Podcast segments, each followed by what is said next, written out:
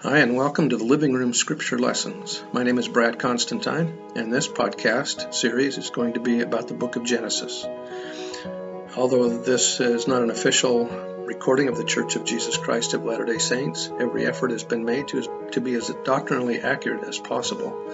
If you're interested in a deep analysis of the book of Genesis, you've come to the right place. I hope you enjoy what you hear here, and if you have any questions, you can share, link, and subscribe. Thank you. Hi, and welcome back to this Genesis podcast. This is Brad Constantine, and today's lesson is going to be Genesis chapter 28. So, this will be about Esau getting married again, and uh, Jacob sees a ladder, and we'll talk about that. Jacob's covenants to, to pay tithing, and so on. All right, verse 1 And Isaac called Jacob and blessed him and charged him and said unto him, Thou shalt not take a wife of the daughters of Canaan so he must marry inside the covenant, or the blessings of Abraham will be lost. If we don't marry in the temple, we will also lose the blessings of Abraham, Isaac, and Jacob. Arise, go to Padan Aram, to the house of Bethuel, thy mother's father, and take thee a wife from thence of the daughters of Laban, thy brother's, thy mother's brother. Remember how nice uh, Laban was back in the day? In other words, you're going to marry one of your cousins. And God Almighty bless thee and make thee fruitful and multiply thee, that thou mayest be a multiple, multitude of people, and, and give thee the blessing of Abraham to thee and to thy seed at with thee, that thou mayest inherit the land wherein thou art a stranger, which God gave unto Abraham. So Isaac is confirming the birthright blessing that is given to Jacob, that was given to Jacob. Verse 5 And Isaac sent away Jacob, and he went to Padan Aram unto Laban, son of Bethuel the Syrian, or the Armenian, the brother of Rebekah, Jacob's and Esau's mother. When Esau saw that Jacob, or when Esau saw that Isaac had blessed Jacob and sent him away to Padan Aram to take him a wife from thence, and that he and that as he blessed him, he gave him a charge, saying, Thou shalt not take a wife of the daughters of Canaan, and that Jacob obeyed his father and his mother and was gone to Padan Aram and Esau, seeing that the daughters of Canaan pleased not Isaac his father, then went Esau in, unto Ishmael, and took unto the wives which he had Mahalath, the daughter of Ishmael, Abraham's son, the sister of Nebajoth, to be his wife. Esau marries a cousin, but one who could not allow his children to hold the priesthood because they were black. Or at least they were outside of the covenant. Uh, he thought he was doing a good thing because he was marrying one of Abraham's uh, posterity, but uh, again, they didn't have the birthright or the right to the priesthood. Verse 10 And Jacob went out from Beersheba and went toward Haran, and he lighted upon a certain place and tarried there all night because the sun was set. And he took of the stones of that place and put them for his pillows and lay down in that place to sleep. And he dreamed, and behold, a ladder, this is more like a stair, not a ladder, set up on the earth, uh, as we approach heaven, we do so one step at a time, one ordinance at a time. And the top of it reached to heaven, and behold, the angels of God ascending and descending upon it. So think of it more as a stairway, not as a ladder. And behold, the Lord stood above or beside him, and said, I am the Lord God of Abraham thy father, and the God of Isaac. The land whereon thou liest, to thee will I give it, and to thy seed, and thy seed shall be as the dust of the earth and thou shalt spread abroad to the west, and to the east, and to the north, and to the south. And in thee and in thy seed shall all the families of the earth be blessed. This is the same language of the covenant made to Abraham and to all who enter into the new and everlasting covenant of marriage in the temple. Those of us that uh, go to the temple and are sealed, the promises that we have are the promises of Abraham, Isaac, and Jacob. And behold, I am with thee, and will keep thee in all places whither thou goest, and will bring thee again into this land. for I will not leave thee until I have done that which I have spoken of to, to of thee to thee of. It had it had it been a long and weary journey that first day when Jacob left his house at Beersheba.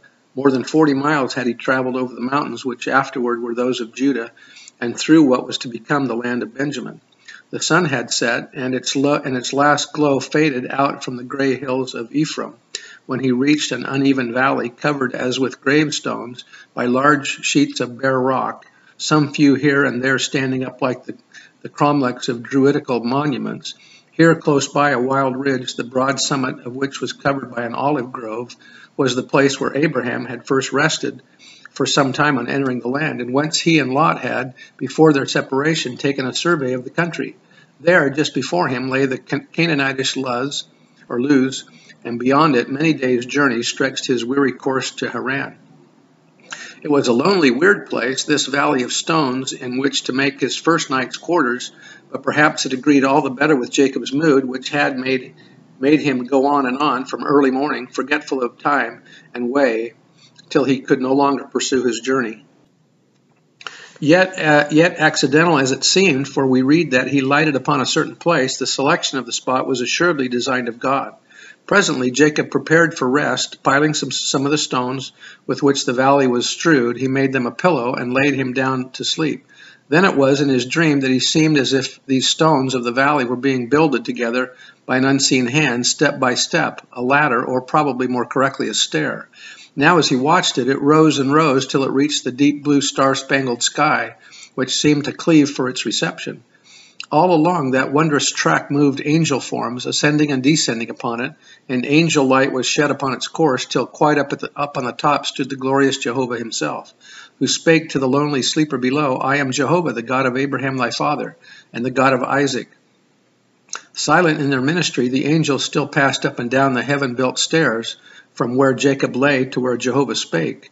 The vision and the words which the Lord spoke explain each other, the one being the symbol of the other on that first night when an, when an outcast from his home and a fugitive, heavy thoughts, doubts, and fears would crowd around Jacob when, in every sense, his head was pillowed on stones in the rocky valley of Luz. Jehovah expressly renewed to him in the fullest manner the promise and the blessing first given to Abraham, and added to it this comfort, whatever might be before him I am with thee, and will keep thee in all places whither thou goest, and will bring thee again into this land. For I will not leave thee until I have done that which I have spoken to thee of. and what Jacob heard, that he also saw in symbolic symbol, uh, vision, the promise was the real God built stair, which reached from the lonely place on which the poor wanderer lay quite up to heaven, right into the very presence of Jehovah, and on which, all silent and unknown by the world, lay the shining track of angel ministry. And so, still to each one who is truly of Israel is the promise of that mysterious ladder which connects earth to heaven. Below lies poor, helpless, forsaken man. Above stands Jehovah himself. And upon the ladder of promise, which joins earth to heaven, the angels of God, in their silent, never ceasing ministry, descend, bringing help and ascend as to fetch new deliverance. Nay, this ladder is Christ, for by this ladder God himself has come down to us in the person of his dear Son, who is, so to speak, the promise become reality, as it is written, Hereafter ye shall see heaven open, and the angels of God ascending and descending upon the Son of Man. That was by Alfred Edersheim. Verse 16 And Jacob waked out of his sleep, and he said, Surely the Lord is in this place, and I knew it not. And he was afraid, and said, How dreadful is this place! This is none other but the house of God. In other words, Hebrew for Bethel, which means house of God. And this is the gate of heaven. Temples on earth are the gates into heaven. We often talk about the temples as being the highest point on earth because they're the closest to heaven. 18 And Jacob rose up early in the morning and took the stone that he had put for his pillows and set it up for a pillar and poured oil upon the top of it. And he called the name of that place Bethel, or house of God. But the name of that city was called Luz at the first.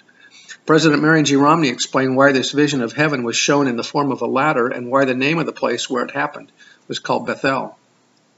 He said, When Jacob traveled from Beersheba toward Haran, he, he had a dream in which he saw himself on the earth at the foot of a ladder that reached to heaven, where the Lord stood above it. He beheld angels ascending and descending thereon, and Jacob realized that the covenants he made with the Lord there were the rungs of the ladder or the steps of the stairs that he himself would have to climb in order to obtain the promised blessings, the blessings that would entitle him to enter heaven and associate with the Lord.